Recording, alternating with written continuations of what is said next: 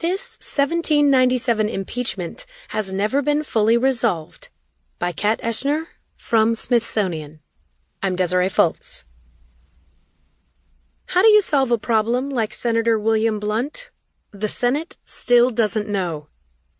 The case of Blount, who was impeached on this day in 1797, set a number of historic precedents. It also provided the Senate and the House an opportunity to flex their respective muscles. Blount, a U.S. Senator for Tennessee, had been deeply involved in a madcap and unlikely scheme to help the British wrest control of parts of Florida and Louisiana from the Spanish. He'd done this when he was governor of the territory south of the River Ohio.